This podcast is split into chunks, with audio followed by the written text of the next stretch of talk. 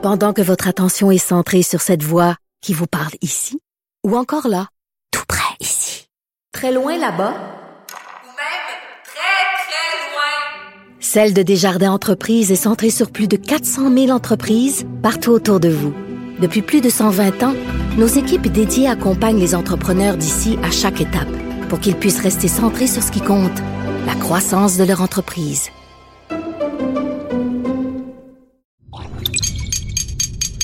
Cube Radio.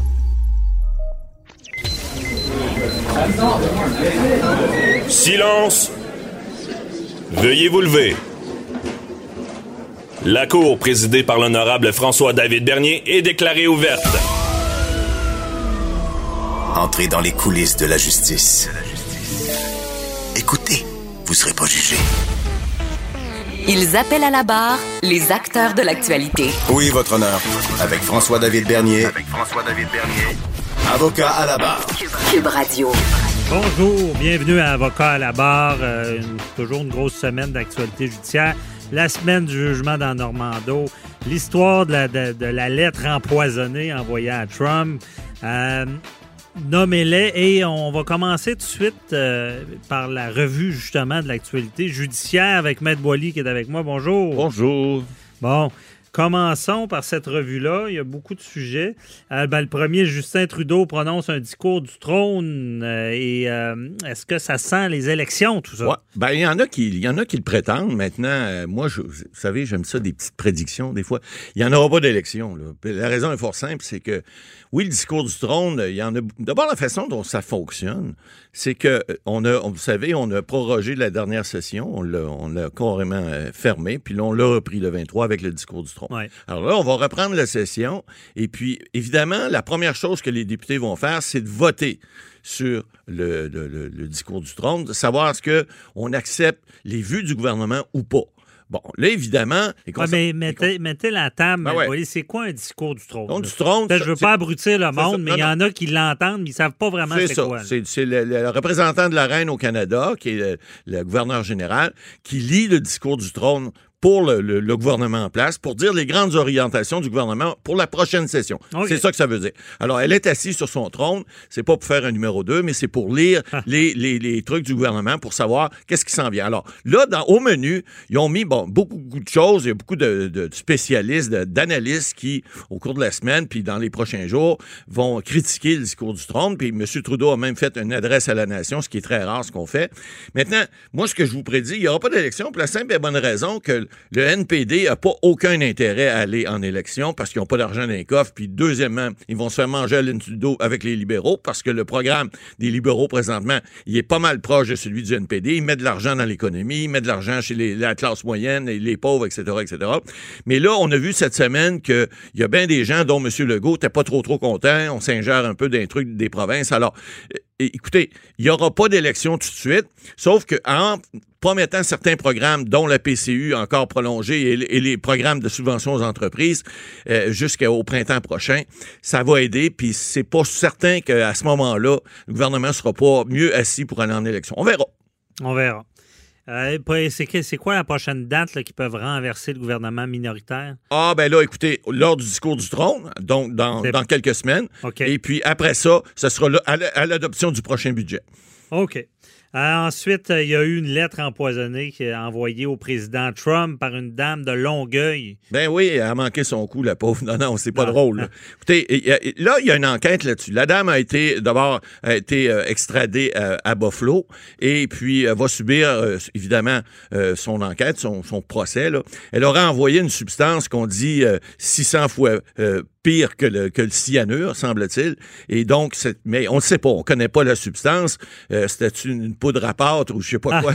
On- Ah, mais sais, c'est de la récine. Ouais. Je pense, j'imagine qu'ils l'ont évalué. Ils ont déjà. Ben, ils ont probablement déjà c'est quoi, ils ouais, ouais. l'ont expertisé. Hey, c'est super dangereux. là. T'en as sur Ah la oui, peau. ça, brûle, ça brûle, ça brûle. Ouais. Euh, peut-être M. Trump, ça lui ferait du bien, juste un petit, un petit morceau sur la langue, des fois. Mais il reste que c'est très, très dangereux. Et Ben- si c'est le cas, est passible de 5 ans de prison, c'est pas rien.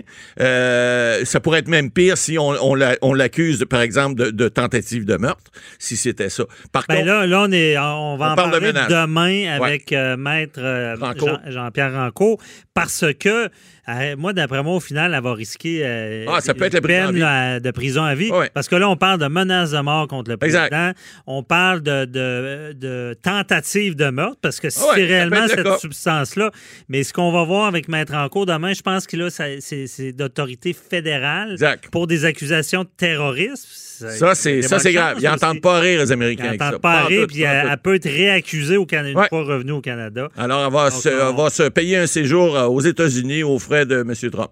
Ouais, on, Ça risque d'être long. On va approfondir ça demain. Ouais. Ensuite, euh, la- sur la COVID-19, il y a un mort de plus causé par la contamination communautaire au bar Kirouac euh, à Québec. Euh, c'est sûr que ça fait parler. Ça, Ben, ça- on s'en souvient, là. C'est le petit party de karaoké, là, qui, où les gens, finalement, ont tous chanté, puis sont tout à fait allés les, les bulles en l'air. Puis il y, en avait un ou deux qui étaient déjà contaminés sans le savoir, qui étaient asymptomatiques, semble-t-il, ou, ou peut-être pas, mais peu importe. Puis là, on a au-dessus de 70 personnes maintenant confirmées qui ont eu la COVID, dont une personne qui, malheureusement, cette semaine est décédée. Alors, faut arrêter de dire là, que c'est juste dans les CHSLD que les gens décèdent. C'est pas vrai. Il y en a ailleurs. Ça, c'en est un cas, puis un cas de, de- de- évidemment de contamination communautaire. Là, on parle plus de, on parle plus juste de euh, contamination, euh, par exemple, par le fait de- d'employés ou de gens qui qui euh, Ouais. qui vont d'un- CHSLD à l'autre. C'est plus le cas. Alors là, là, euh, bon, c'est plus sérieux. Évidemment, là, il y il a va y avoir une enquête peut-être du coroner là-dessus. On le sait pas. On verra. Mais on est dans du droit nouveau. J'ai écrit là-dessus cette semaine, puis euh, c'est limite euh, négligence criminelle, honnêtement. C'est, Ça peut être le Dans la théorie, là, Ouais. ça rentre. Comportement Ouais. déréglé, téméraire.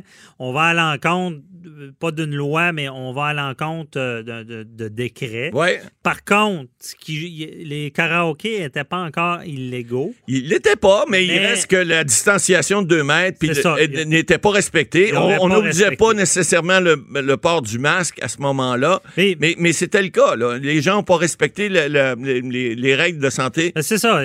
Je pense que c'est établi dans les faits qu'ils n'auraient pas respecté les Ouais. règles. Euh, Peut-être comportement déréglé téméraire, euh, ça, ça finit en décès. Ouais. Si, puis, mais là, le droit n'est pas fait là-dessus. Là. C'est comme en matière de travail. Il y a quelques années, il n'y avait pas d'accusation. Ouais. Mais maintenant, si un employeur envoie dans le danger son employé, il, Il va peut être, être accusé. responsable. Tout à fait. Et l'administrateur aussi. Ouais. Donc, si euh, des employés qui ne sont pas protégés de la COVID, qui en décédaient, Il pourrait y avoir une responsabilité, effectivement. Donc, puis moi, je serais pas surpris que, j'espère que non, on restera pas dans cette Ben, pandémie-là.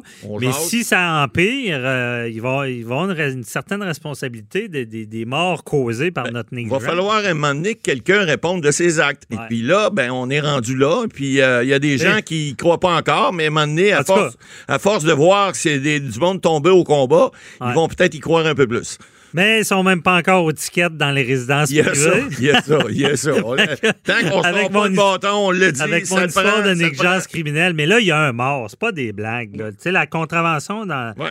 dans la résidence, parlons-en. C'est sûr, cette semaine, ça a fait beaucoup parler avec le, le- le docteur Rouda qui, qui s'est Ouais. mis un peu le pied dans la bouche. Mais là, écoutez, il- Il y a- ben, le pire, c'est que le, le- le directeur de la santé publique, excusez l'expression, mais il a du power. là. Il peut Oh oui, dicter il- des oh choses au ministre. Parle, il parle dans l'oreille du ministre Mais- de la Santé puis du premier Ouais. ministre, c'est clair. là. La loi est forte. Moi, Ouais. je, n'a jamais été testée. Tout le monde dit, ben non, euh, criminel, Ouais. c'est fédéral.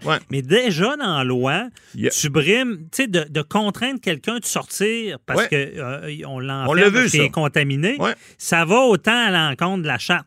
Moi, je pense que le problème, c'est sûr qu'on verra pas de policiers qui entrent sans mandat dans les maisons. Non, mais éventuellement, s'il arrive des choses qui n'ont pas d'allure, les policiers vont, vont prendre les devants. Puis Oui, euh, ils ils, ont- se feront contester, T'sais- mais ils vont peut-être Ouais. régler des, des- peut-être des, des solutions Mais des quel- fois. le gouvernement, là, il commence à. Ben là, ils commencent à dire on peut peut-être que, on Non, va non, peut-être que il, si. il va- il commence à avoir ça trop gros. Ouais. Qui oublie, là, ils l'ont vu, oublions ça dans la maison, il va y avoir une révolution. Mais ils ont ce qu'il faut. Comment ça, on donne des contraventions pour ben quelqu'un qui fait du bruit? Oui, tout à fait. La Oui. même affaire. Oui, tout à fait. Le policier, il rentrera pas. Il l'entendra Il peut-être pas, le bruit. Non. Mais il va avoir un plaignant. Un plaignant qui va, va faire une des preuve témoins. éventuellement, et ça, avec des témoins, Il va exactement. peut-être voir des, des- des têtes. Ça va peut-être venir, en tout cas. On Ben, à suivre. Ça serait facile. Moi, si j'étais le gouvernement, je. Hey, Maître Boily, en plus, tu mets pas des contrevenants en 1000 pièces, tu crées des soldats, des combattants, ils veulent tous aller contester. Euh, Oui, puis, mais- euh, c'est. Gardez, gardez cette C'est à semaine. 1000 pièces, tu y vas contester, mais euh, il On- devrait mettre ça à 200 pièces, ça découragerait. On a un autre point d'actualité cette semaine, là, qui est votre cinquième point, là, où il y a eu des accusations qui ont été portées euh, dès mercredi contre le, le- le fameux restaurant de Laval où il y a eu un party. C'est quelqu'un de, de, de, de- la gang de Québécois qui était là, qui Ah oui. qui a filmé, et puis elle a envoyé ça à la police. Puis là, ben, les gens ont dit, ben, l'a envoyé d'abord, je pense, dans le journal, mais il reste que là, ils ont une preuve à l'effet qu'on voit les policiers arriver avec des masques, les gens n'ont pas de masque, les gens sont là, puis là, ils font semblant d'être à deux mètres. Aussitôt que les policiers s'en vont, ça se met à danser. Puis alors, ça, c'en est une preuve qui va être faite. Puis, le DPCP, cette semaine, a décidé de porter des accusations, de, porter des plaintes, et donc, il va, y en avoir des amendes dans ce cas-là. Alors, c'en est un bel exemple où la police est rentrée, ils n'ont rien vu, en fait. Ils ont vu des choses, ils n'ont pas porté de, ils pas porté de plainte, rien, ils n'ont pas mis de ticket, comme on dit, là, il va en avoir. Parce Ah, mais- qu'il y a quelqu'un qui est allé filmer une fois qu'ils sont sortis. Ben oui, puis ils ont une preuve vidéo. Et- ah oui, ben, ça peut pas être meilleur. moi, ça, et quand c'est sorti, j'ai fait des entrevues, puis on me disait, ben, ils n'ont pas eu de contravention. J'étais là, Hum, attends, Attendez, attends, attendez, ça va tomber sur attendez le bureau que- du eh, DPCP. qui, va- qui voit la preuve, il va dire oh un instant là, moi je vais, moi je vais, moi je vais faire un CV. constat. Exact. Ouais. ouais. Mais- Alors ces gens-là vont peut-être avoir tous des amendes, peut-être ça va être juste les propriétaires, on ne sait pas, on verra. C'est à suivre. Ben, tout le monde dans le bar, ça va peut-être être compliqué. J'imagine, moi, j'irais, il va falloir qu'ils frappent ses propriétaires, qu'ils laissent faire. mais C'est- ils sont capables d'identifier des gens. C'est comme dans une émeute. Non, hein. mais Lorsqu'on est capable Le d'identifier, peut propriétaire d'un bar, pour moi, c'est l'adulte dans, dans la maison. Oui, mais il peut pas toujours contrôler. Vous Non. savez, le propriétaire du bar, d'abord, il n'est pas tout le temps là, premièrement. Puis deuxièmement, les employés, c'est pareil. Les autres veulent faire du cash, ils vendent de, de la boisson, et bon, ils veulent faire des pourboires. C'est pas toujours évident. là. Non, je le donne, mais au moins que tu te rendes compte qu'il a essayé. Je Ouais, comprends tout à qu'il fait. il, il fera pas d'arrestation lorsqu'on a vu- citoyenne. Lorsqu'on a vu, en tout cas, moi, j'ai vu ça sur Facebook, là, le party, là, ça va être dur à défendre de dire on a pris les moyens nécessaires pour la distanciation. Hey, oubliez ça, là, oubliez Ben, c'est ça. mieux d'avoir des C'est belles Le party pancartes. était pris, il y avait pas de- Ouais. Même s'il y avait eu des pancartes, là, ne vous collez pas. Il était un sur un sur l'autre, puis les verres en l'air, puis là, ça dansait. Écoutez, c'est clairement des infractions. Euh, j'ai hâte de voir la suite. Oui, ben, il y aura une contravention, puis euh, on va voir parce que je pense que tout ce qui est parti, puis surtout dans, dans les résidences, on va surveiller ça la semaine prochaine parce que je pense qu'ils vont avoir- arriver avec leur fameux constat portatif qu'ils appellent. Ouais, ouais, Euh, portable. C'est le, ticket qui sort avec le montant. Ça, c'est comme, ça, c'est comme entre le, les mains. c'est comme l'agent de, l'agent de, qui Ouais. fait les, les billets d'infraction, là, quand vous, pour le parcomètre. Même chose, ça. sort automatique. Ting, Ouais. schling, on, on 1500 voit le montant, ça Merci, nous déprime, ça nous incite à, Vous irez le plaider. à plus recommencer. Ouais. Merci, Matt Boily. Avocat à la barre. Avec François-David Bernier. Des avocats qui jugent l'actualité tous les matins. Arrêt de procédure dans le dossier de Nathalie Normando et ses co-accusés. Euh, avant de parler à Maître Julie Couture du dossier, euh, j'étais au procès dans la salle. Je vous fais entendre euh, la, la conférence de presse des déclarations de Nathalie Normando et également, ben, j'analyserai tout ça euh, tout de suite après. Ensuite, on parle à Maître Couture. On écoute ça maintenant. Alors, la décision remise ce jour, une décision, je tiens à noter, de 81 pages. C'est une décision qui est précise, savante et réfléchie. En clair, c'est une décision qui est inattaquable. Ce dossier est maintenant terminé et il me revient de céder la parole à Mme Normand. Merci beaucoup, Maxime. Euh, ben, tout d'abord, cette décision, je l'accueille ce matin avec soulagement. Bien que ce soit le, ce n'est pas le dénouement que je, que je souhaitais, que je méritais au départ.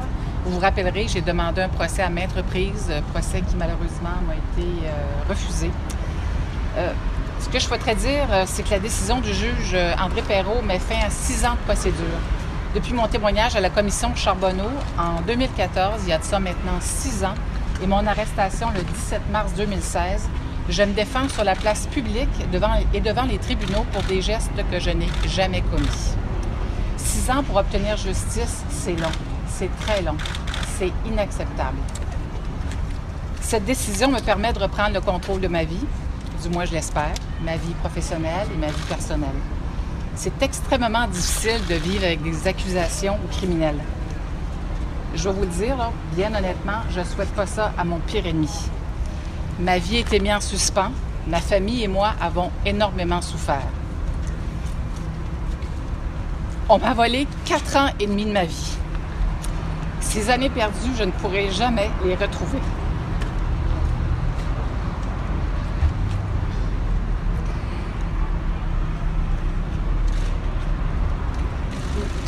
Elle est très émotive à ce Dès le jour de mon arrestation, mon avocat a affirmé que cette histoire avec la justice n'aurait jamais dû avoir de commencement. Ça aura pris quatre ans et demi pour lui donner raison. Jamais je n'aurais dû être accusé. Jamais. En terminant, vous me permettrez de remercier tous ceux et celles qui m'ont soutenu durant cette difficile épreuve. Tout d'abord, les membres de ma famille, mon père en CHSLD, ma mère, mes amis, Steve, mon amoureux, les gens du public que je croisais dans la rue, à la pharmacie, à l'épicerie, qui souvent me disaient Madame Normando, lâchez pas, continuez, tenez-vous debout, on est fiers de vous. Euh, L'équipe qui m'a accompagnée, bien sûr, euh, Maître Marie-Laurence Payne, Maître Ariane euh, Gagnon-Rock et celui qui a piloté le dossier avec brio, avec conviction et détermination, Maître Maxime Roy. Merci, Maxime. Merci. Voilà. Merci. Madame Normando? Oui. Il y a quand même une possibilité euh, d'appel pour le DPCP. Oui. Vous, vous êtes convaincu qu'ils n'iront pas dans cette direction-là et que c'est moi, je suis vraiment terminé? Je suis convaincue de rien. Mais ce que j'espère, après quatre ans et demi de procédure, j'espère sincèrement que le DPCP euh, euh, va accepter le verdict ce matin. Le juge le dit, que ce soit 18 ou 18 mois ou 30 mois, euh, le délai déraisonnable aurait été le même. Écoutez, quatre ans et demi de procédure qui nous conduisent aujourd'hui. J'ai pas eu de procès, je l'ai réclamé. Euh, On a tout fait ce qui était humainement et juridiquement possible pour, euh, pour accélérer les procédures. J'aurais souhaité être entendu par un juge. J'aurais souhaité qu'on puisse avoir un procès pour faire éclore la vérité. Mais bon, j'ai pris cette décision de demander de déposer une requête en arrêt des procédures parce qu'on est arrivé au bout de ce que le, système de justice pouvait m'offrir.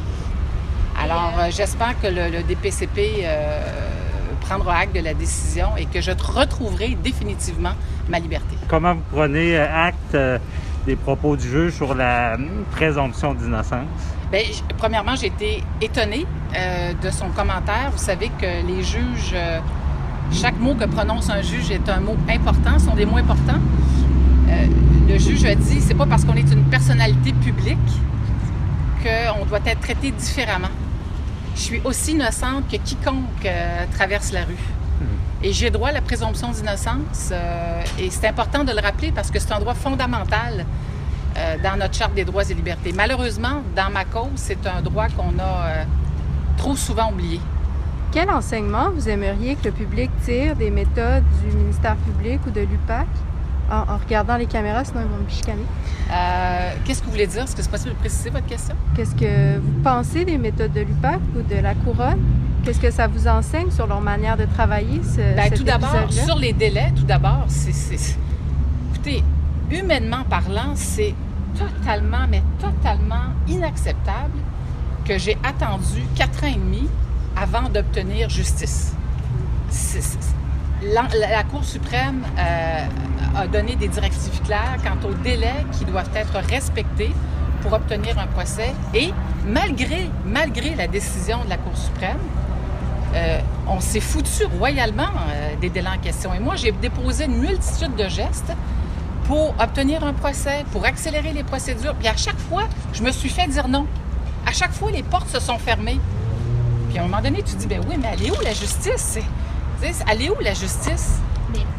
Bon, vous avez entendu euh, l'avocat euh, Maxime Roy de Nathalie Normando qui s'est adressé euh, à la presse et, et Nathalie Normando euh, qui, qui s'adresse. euh, je vais vous dire, euh, j'étais dans la salle de cours euh, ce matin, puis euh, toute qu'une nouvelle, c'est une bombe.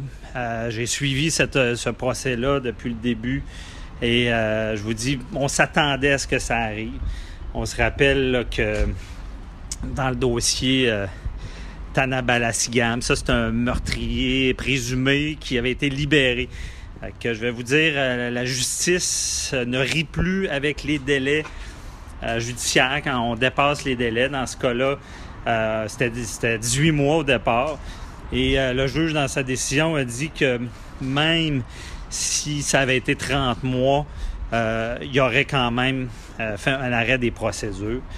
Et euh, j'ai posé une question à Nathalie Normando très importante. Comment elle recevait, là, c'est les commentaires du juge sur la présomption d'innocence, parce qu'en cours, le, juge, quand on est arrivé, euh, ça a été assez vite, le juge a dit, ben, euh, je vais... euh, je vais aller tout de suite aux conclusions. Il a déclaré l'arrêt des procédures. Évidemment, là, on a vu des sourires, des, des- j'ai, vu des gens pleurer après tant d'années, évidemment.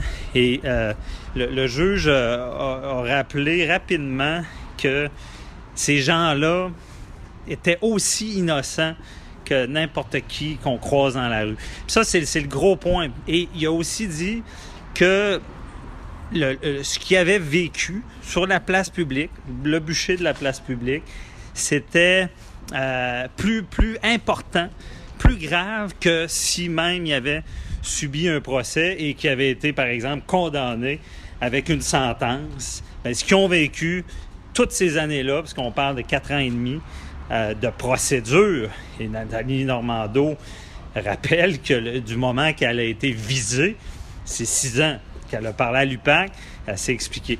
Et là, toute la question, est-ce que euh, est-ce qu'il y aurait le DPCP?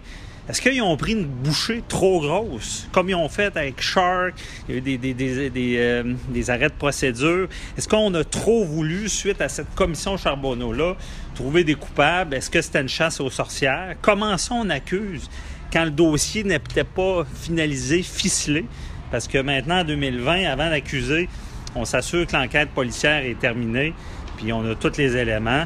Et aussi sachant que euh, ces personnes-là sont dans le public. Donc, ce qu'ils vont vivre, c'est vraiment euh, euh, très important. Donc, c'est, on, on peut pas, on peut pas faire fi des conséquences d'accuser quelqu'un qui est dans la place publique. On peut pas dire que c'est la même chose que quelqu'un qui est dans son salon. Donc, dans ce dossier-là, c'est ce qui est important. Il est important. Là, on rappelle, c'est pas fini non plus. Il y a 30 jours. 30 jours pour euh, porter tout ça en appel. Ce que euh, tout à l'heure aussi, j'ai écouté la conférence de, presse de, la Couronne, Maître Rougeau qui dit qu'ils sont. C'est pas le mot qu'ils utilisent, mais ils disent qu'ils sont chamboulés par cette décision-là. Évidemment, ils vont évaluer tout le dossier. Mais ce que Maître Roy, Maxime Roy, dit, il dit c'est un jugement de 80 pages. Il y a une table des matières même. Donc, euh, c'est un jugement raisonné, réfléchi, euh, une bonne job, comme on dit en, bon québécois, à savoir, euh, qu'il y a eu une analyse. Mais on n'est pas surpris, on a largement dépassé les délais. Mais il y a eu tous ces débats-là. Est-ce que les délais de la police, c'est ceux de la couronne? À qui la faute? Si quelqu'un en, en défense mon- monte un appel en cours d'instance, c'était pour des sources journalistiques jusqu'à la Cour suprême. Donc, c'est fini pour Nathalie Normando. Avocat à la barre. Avec François-David Bernier. Avec François-David Bernier. On vient d'entendre Nathalie Normando euh, à la conférence de presse. Arrêt des procédures, euh, c'est quelque chose de gros. Hein, puis c'est un gros dossier.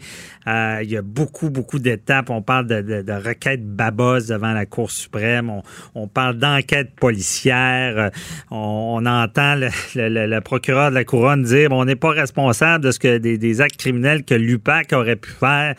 Euh, il y a toute une section du, du procès pour en, arrêt des procédures, Jordan, qui était cavardée dans le sens que euh, il y a un huis clos, il y a des éléments qu'on n'a pas pu savoir. Quand on assistait au procès, il fallait sortir parce que on, euh, le- le- les policiers, ben, les- on, on demande le privilège de l'enquête, donc on veut pas tout révé- dévé- euh, révoilé, si on peut dire, parce qu'il y a des éléments à vérifier.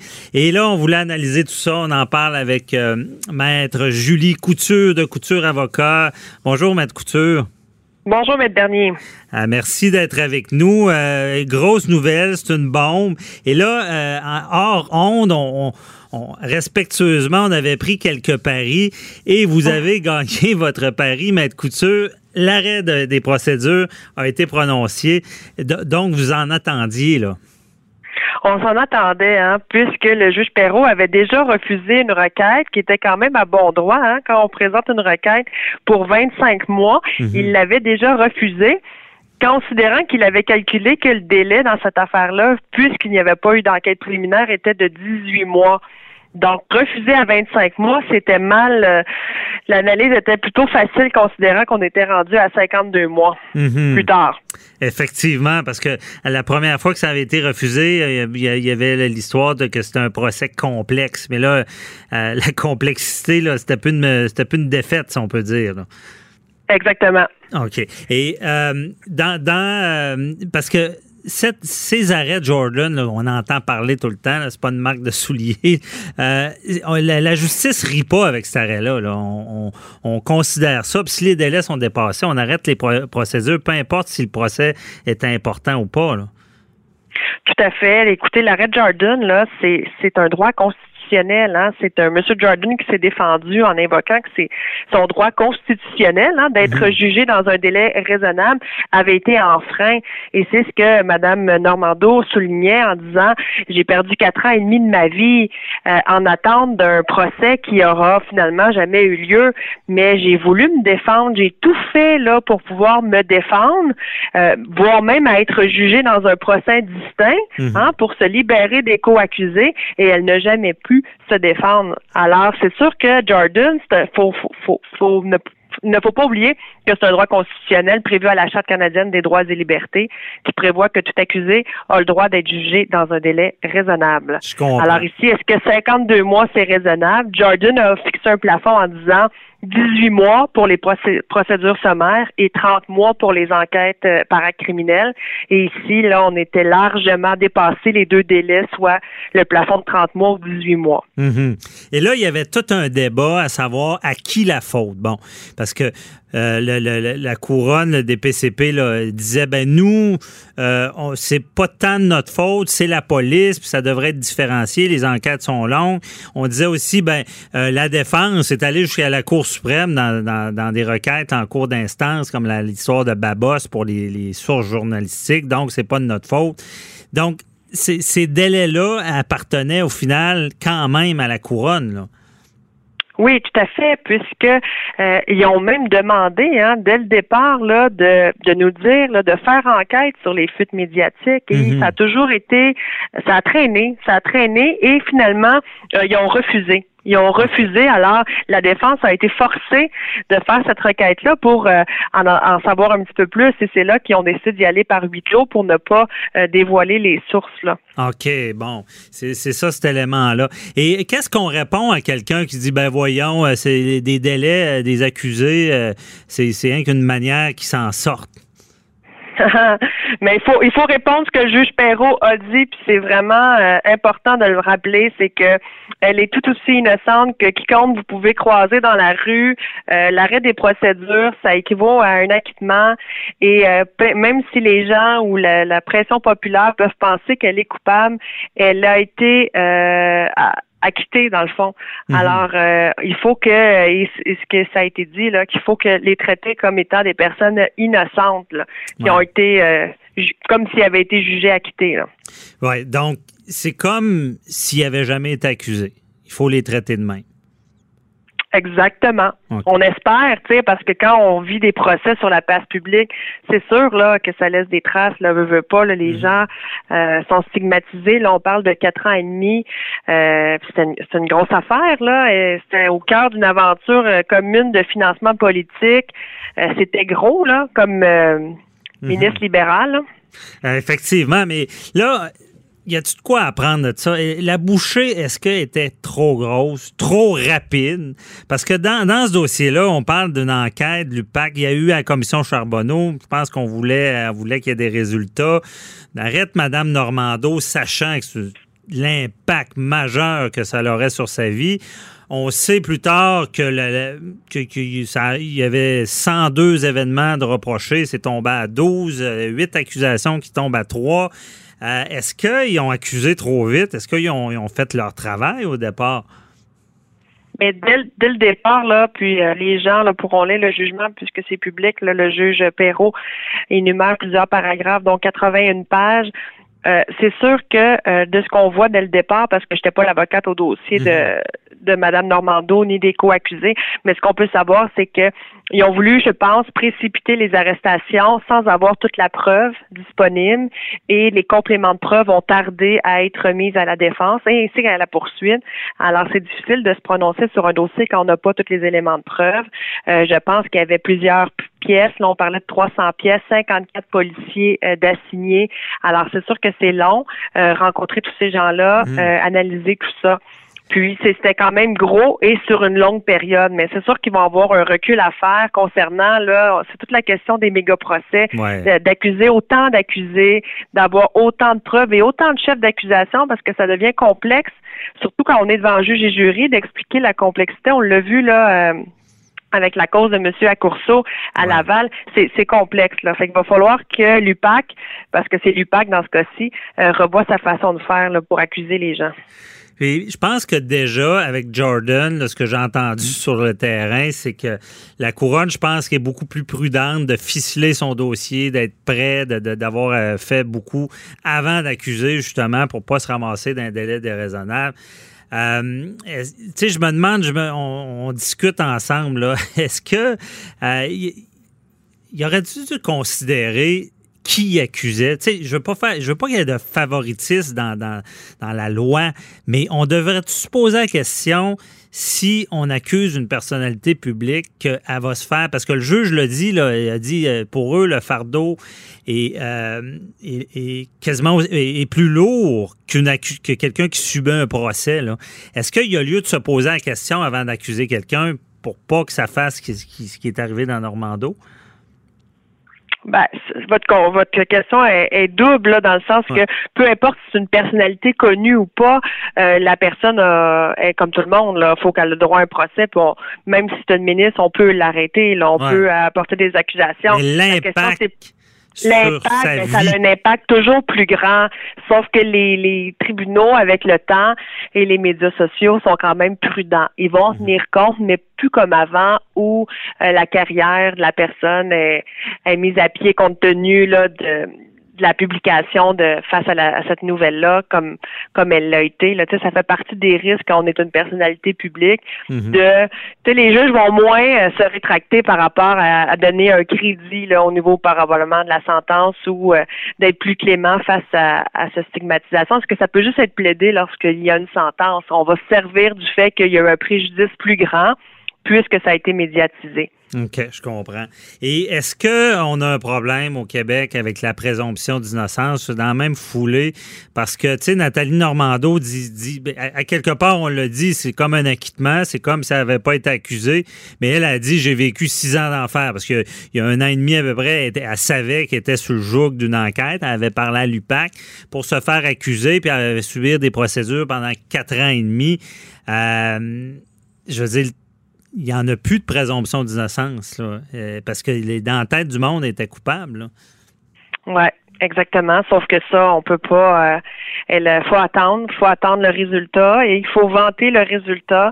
Euh, je pense qu'elle a eu l'opportunité de s'exprimer euh, plus tôt. Euh, ça a eu des graves conséquences sur sa vie. Euh, sa vie a été sur pause pendant quatre ans. Alors c'est sûr que euh, faire subir un procès criminel, c'est jamais euh, une partie de plaisir. Non. Ça amène des conséquences. Là ici, euh, elle a eu euh, avec son avocat la brillante idée de présenter une requête Jordan. C'était son droit. Ça évite là de d'avoir à subir un procès pendant des semaines et des semaines et des semaines Mhm. qui aboutirait peut-être probablement par un acquittement parce qu'elle aurait le, le bénéfice de venir témoigner puis venir dire qu'est-ce qu'elle a été euh, témoin ou pas. Est-ce que c'est de l'aveuglement volontaire? Est-ce que c'est de la naïveté? Est-ce qu'elle était carrément pas là? Est-ce que c'est Mhm. si la preuve était-elle directe? Je pense que si la preuve était si facile, il l'aurait accusé seul puis la- le mettre dans tout ce ces co-accusés-là, ça fait en sorte que ça rend la preuve le plus lourde là, à porter. Ben oui, c'est très lourd. En finissant, il nous reste une minute. Là, euh, appel ou pas?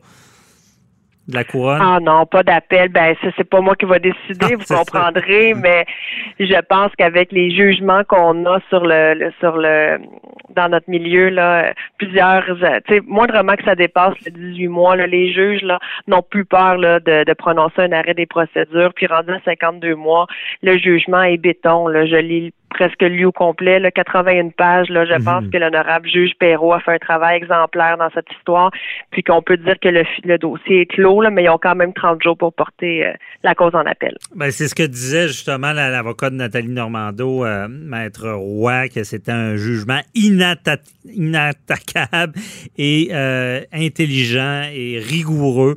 Donc, c'est sûr, et, je fais- j'ai dit ça à la blague, mais quand, quand un jugement nous tape des matières, comme c'est le cas, euh, ils ont travaillé fort.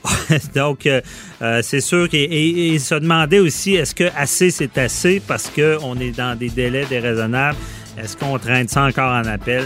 À suivre. Mais merci beaucoup, euh, Maître Julie Cou- Couture, euh, de nous avoir éclairé dans ce dossier-là. On se reparlera dans d'autres dossiers parce que je sais que euh, je me sens. Vous avez des bons blogs sur le web pour ceux qui veulent aller voir, qui vulgarisent le droit. Et c'est très intéressant. Merci beaucoup. Avocat à la barre. Avec François-David Bernier. Des avocats qui jugent l'actualité tous les matins. Dure semaine pour les CHSLD. Euh, nos aînés, qu'est-ce qui se passe au Québec? Euh, il y a eu ce rapport-là de Marie Rinfrette, la protectrice du citoyen, qui est accablant. Euh, vous avez vu l'émission JE qui est de retour, qui traite de situations euh, pour les personnes, les, les- les aînés, euh, qui choquent. Qui, qui- qui ont- en tout cas, pour ceux qui ont vu l'émission, on se dit comment ça, ça arrive euh, ici? Et on voulait en savoir plus avec l'animatrice Marie-Christine Bergeron, que tout le monde connaît. Bonjour. Bonjour, François David. Merci d'être avec nous. Donc, euh, c'est c'est toute qu'une émission. euh, euh, Pas évident, hein? Non, non, C'est- ah, c'est- saisissant. Euh, moi, je, je- je prends l'extrait de, de la partie où est-ce que cette, cette femme-là qui, qui est à l'hôpital, qui semble bien aller, parce que c'est, si j'ai bien compris, sa fille a mis une caméra puis elle regarde son évolution. Raconte-nous ça un peu, comment ça s'est passé. Oui, c'est une dame qui, au, au, au début de la pandémie, euh, elle était donc cette, euh, cette femme-là, la mère qui a 102 ans dans un CHSLD de Montréal. Elle a décidé donc d'installer une caméra de surveillance pour suivre donc euh, les traitements de sa mère, parce qu'évidemment, euh, les gens ne pouvaient plus rendre visite. Vous savez ce qui s'est passé, là, Mhm. rendre visite. Donc, elle a installé la, la caméra. Cette dame-là fonctionnait très bien. Bon, évidemment, elle avait 102 ans. On s'entend que, on a des problèmes de santé à 102 Ouais. ans. Mais euh, euh, donc, elle n'a pas eu, en tout cas au fil des jours, sa fille voyait son état dépérir. Et tu sais, t'es impuissant, tu vois ça, tu dis non, mais il faut qu'on l'aide, il faut qu'on donc, malgré les plaintes, malgré cette dame-là, euh, de, de jour en jour, euh, est devenue déshydratée, euh, elle n'avait pas les soins nécessaires parce que le personnel était débordé. Cette femme-là n'est même pas morte de la COVID. Elle est décédée parce qu'on l'a abandonnée à son sort. C'est épouvantable. Tu sais, des fois, on a peur des mots des journalistes. On veut pas trop Mm. euh, do- donner notre opinion sur une situation. Ça, je m'excuse, mais c'est épouvantable. C'est inhumain. Quand on regarde ce qui s'est passé, on se dit, ma foi, qu'est-ce qui s'est passé pour que ça, ça dégénère à ce point-là? Non, c'est dégueulasse. C'est- vraiment, Non, ça n'a pas de sens. Puis là, j'imagine que c'est cette famille-là ne peut pas euh, intervenir comme ils veulent dans la, dans la chambre parce qu'à cause de la COVID-19, euh, ils peuvent pas visiter comme ils veulent. là. Donc, ils peuvent même pas s'en occuper eux-mêmes. Non, c'est ça, c'est de l'impuissance. Cette femme-là avait euh, évidemment quelques problèmes de santé, début de, de, de, de démence et tout ça, donc elle ne comprenait pas ce qui est arrivé. Donc, tu te dis, tu sais, cette, cette mère-là, cette personne humaine-là est décédée dans, dans, dans, dans un contexte où tu te dis, ma foi, on est au Québec, comment ça a pu arriver? Puis tu sais, quand on entend des, des, des, des- tu sais, euh, euh, je sais pas si tu te rappelles, François David, euh, mais Denis Thériault avait déjà fait un reportage, justement à la fin de la saison, en mars, on l'avait rediffusé sur l'état de la situation dans les CHSLD. On parlait du manque de personnel, du manque de soins. Tu sais, on en a parlé souvent. On le savait. Donc, la pandémie a frappé là où le personnel était déjà, le manque de personnel était déjà criant. Donc, Oui. c'est comme si la porte était ouverte à cette tragédie. Ben, je pense que c'était, c'est comme quelqu'un qui a de quoi, une verne qui, qui est latente de péter, là. Et je pense que la, la pandémie a fait péter le système parce que moi, j'ai dans, dans, dans mon entourage proche, j'ai- j'ai j'ai des gens qui travaillent dans les CHSLD et depuis des années, je les entends dire ça va péter, ça va péter, il manque de ressources. Mais euh, je sais pas, toi, tu as vu en faisant ce reportage-là qui est choc, euh, comment tu vois ça? Euh, c'est- Je veux dire, au Québec, on est là, on dit qu'une société, on l'évalue à comment qu'elle prend soin de ses jeunes et ses aînés, mais ça va pas bien. C'est quoi, on repart à zéro? On est dans un système où est-ce que les infirmières gagnent des pinottes puis les spécialistes gagnent euh, quasiment des millions. Les, les préposés, on en manque, on a de la misère à payer. Il est où le Non, problème? Puis on repart à zéro? ou- Mais les, mais les conditions de travail, François David, quand on, dit, quand on entend leur salaire, on se dit, mais ma foi, ils sont. Tu sais, ça fait des années qu'on le dit. Ça fait, ça fait 20 ans que je suis à TVA, il me semble que ça fait 20 ans qu'on en parle de cette problématique-là. Mhm. Non, mais c'est vrai. Tu sais, ça va. Tu sais, ça, ça, ça, prend une situation où il y a 4700 morts pour que quelqu'un se réveille et dise, bon, ben, il faudrait peut-être euh, donner un meilleur salaire aux préposés bénéficiaires. Oui, puis encore là, Euh, mais un meilleur salaire, je sais pas si tu as suivi ça, on parle de, de, de 40, même pas 50 000, je veux dire, euh, c'est, ça, ça peut être intéressant, mais je pense que ceux qui sont sur le terrain, c'est, euh, disons les vraies choses, c'est un peu la job, la job sale là, sur le terrain, c'est, c'est, Ben oui, ça ben n'en prend, c'est la base. Oui, oui, oui. Puis tu sais, c'est- la même chose des fois quand on pense. Moi, je me rappelle encore quand j'allais porter mes enfants euh, au tu sais, je saute un peu du coq à Ouais, ouais. Quand j'allais porter mes enfants au CPE, puis tu sais que je voyais tu sais, que l'éducatrice qui s'occupe euh, tu sais des- de, de, de 12 enfants là, de des tout petits, le l'hiver, c'est c'est tu sais, euh, c'est de la Mhm. job, ils, sont, ils, ont, ils ont des rôles importants, puis c'est pas des personnes qui sont énormément taillées. Donc ceux qui s'occupent des petits, ceux qui s'occupent des vieux, des personnes vulnérables. Ben oui. Dans notre société, les enfants et les personnes âgées, qu'est-ce qui est le plus vulnérable? Tu sais, à un moment donné, je me dis, est-ce qu'en tant que société, on, qu'on- combien d'années on va accepter ça? Ben, euh, on, en a besoin, c'est clair, mais on fait rien pour les attirer dans cette profession-là. On, je trouve qu'on gratifie pas ça. Puis comme je dis, il y a comme une hiérarchie tellement forte dans les hôpitaux, dans des CHSLD, c'est sûr que c'est, c'est moins parce qu'il y a les préposés, il y a les- souvent des infirmières en chef, mais je trouve qu'on on n'amène pas les gens à, gratifier puis à entrer Non, dans la profession. là.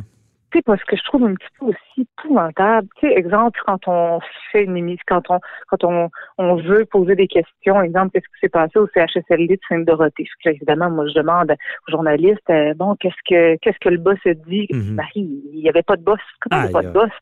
Tu sais, moi, je trouve ça, tu sais, parce que, tu sais, nous autres, quand on est journaliste, on veut aller poser des questions à ceux qui étaient responsables. Tu sais, on appelle ça en bon français faire un bust. Ouais. Aller voir la personne avec la caméra sur l'épaule, tu sais, faire du, du bon vieux JE. Le bon, qu'est-ce qui s'est passé? On veut des réponses. Mais non, on peut même pas le faire. Il n'y a pas de patron. Ah, ça n'a pas d'allure. Tout le monde dit, ben, c'est pas mon affaire, mais c'est pas votre ça, affaire. exactement. Il y a des gens qui sont maltraités. Puis je veux, puis m- moi, ça me frappe aussi parce que là, imagine, on est à la base, on parle de soins, euh, de, de- Mm. personnes déshydratées, de, de, de, soins qu'on dit le physique d'abord. Ça, c'est sans compter les gens qui sont seuls. Je veux dire, le travail d'un préposé aussi, c'est où est l'humanité? On, on- on les prend à la chaîne parce qu'on n'a pas de budget, on est, on est dans le jus, puis on les traite comme des animaux. Puis même, je pense, je des animaux mieux traités, là, je veux dire. Carrément. Carrément. Tu sais, quand je disais dans le rapport euh, qu'il y a une journée le 29 mars euh, à Eron, euh, au Ouais. CHSLD d'Eron, il y a eu une journée où il y avait trois employés pour 133 Ah non, résidents. c'est- c'est- ça a été un. Je veux dire, C'est terrible. C'est abominable. Puis, tu sais, je veux dire, il y a toujours du monde qui vont nous raconter des histoires d'horreur. Qui bon, il y a les mères, mais- pense à ceux qui ont vécu des histoires d'horreur et qui ont justement pas de proches. Ils vont Mhm. être morts dans des circonstances abominables. Il n'y aura personne. Personne n'en parle. C'est pas grave. Exactement. Non, c'est ça. Ah, Puis ah. j'imagine, moi, être la famille, c'est c'est dans des temps si incertains de ne pas pouvoir être proche, de ne pas pouvoir entrer comme ils veulent pour prendre soin d'eux. Ça, ça- ça doit Ah, vraiment non, non, non. être terrible. Mais je ne sais pas, euh, c'est quoi les solutions, puis comment qu'on peut. euh, ça, ça va prendre des milliards, des milliards. Je veux dire, c'est. Mais, mais tu l'as dit, ça, ça fait des années, ça passe par la valorisation du travail de Ouais. préposé bénéficiaire, qui est, qui est une, une, une, une profession. C'est pas, c'est pas, pas une, pas une jobine. C'est une, une, une profession, c'est une, C'est Mhm. une, tu sais, les, les gens qui font ça, là, ils doivent avoir euh, Une vocation même. C'est une vocation. Exactement. Ouais. Je cherchais le mot. Ouais, c'est vraiment, ça. oui, c'est une vocation parce que c'est pas tout le monde qui peut faire ça. Ça prend de la patience, ça prend, euh, euh, ça prend tellement de qualité pour s'occuper. Tu sais, puis j'imagine eux autres déjà quand, déjà ils étaient à bout de souffle quand la pandémie est arrivée parce que tu sais, tu travailles, euh, ils font des heures supplémentaires, ils sont Mhm. fatigués, il n'y a pas de dents, et puis là, boum, arrive ça. Il y en a plein qui, humainement, ils ont dit, je suis pas capable, ils ont quitté le bateau, Ah, j'imagine. Non, Et- ah, non, Mais tu sais, il va, il va falloir que ça change. Est-ce qu'on en parle, on en parle. Mais là, il y a des actions collectives que- pour ces situations-là. Euh, Peut-être que ça, l'exemple va être donné, puis que ça va. Malheureusement, je pense que s'il n'y a pas d'exemple de donner de sanctions, tout le monde essaie de s'en sortir, puis il n'y a jamais de réel changement. Mais en tout cas, félicitations à JE parce que c'est, on voit l'utilité de cette émission de journaliste d'enquête parce que c'est important de dénoncer ça, d'en parler. Félicitations pour ça et euh, tomber dans, dans, bonne semaine en plus. Mais tu sais, je, je pense que, la, évidemment, nous, notre, notre saison, en tout cas notre début de saison est vraiment euh, teinté par ce qui se passe dans l'actualité depuis, parce que bon, notre saison a été écourtée en, en mars en raison de la pandémie. Les collègues sont allés sur le terrain couvrir ce qui se passait au front, couvrir ce qui se passait euh, au quotidien. Mhm. Mais tu sais, le, le, le- ce qui s'en vient également est, est teinté par la pandémie. Notre, notre, notre, notre prochaine émission, c'est euh, concernant le désinfectant à main. Tu, sais, tu, tu m'aurais dit Ouais. un an, Marie, tu vas faire une enquête sur le désinfectant à main. J'aurais dit franchement, qu'est-ce que c'est ça? Ah, c'est ça. Il y a, il y a des, Mais- des nouvelles choses, puis euh, des désinfectants à main, effectivement, il doit, avoir- il doit y avoir de la fraude, puis toutes sortes d'affaires dans ce domaine-là. là. Oh Euh, mon Dieu. tu- bon, ben, Euh, tu vas voir à mon émission, il y a des gens qui auraient souhaité que je sois beaucoup plus loin qu'à deux mètres. Ah ouais, OK. Aïe aïe.